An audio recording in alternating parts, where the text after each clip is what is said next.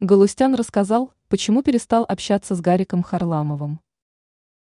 Михаил Галустян и Гарик Харламов – два успешных российских комика, которые имеют многомиллионную аудиторию. Но, как оказалось, мужчины практически перестали общаться. Об этом Галустян рассказал в интервью Надежде Стрелец. Шоу вышло на YouTube. Артист отметил, что в какой-то момент ему показалось, что он начинает навязывать свою компанию своего коллеги не только по КВН, но и другим популярным телепроектам. Михаил добавил, что перестал видеть заинтересованность, а поэтому решил больше не проявлять инициативу. В итоге общение прекратилось. Как сказал шоумен, ему не хотелось бы проводить время с тем человеком, который не хочет находиться в его обществе.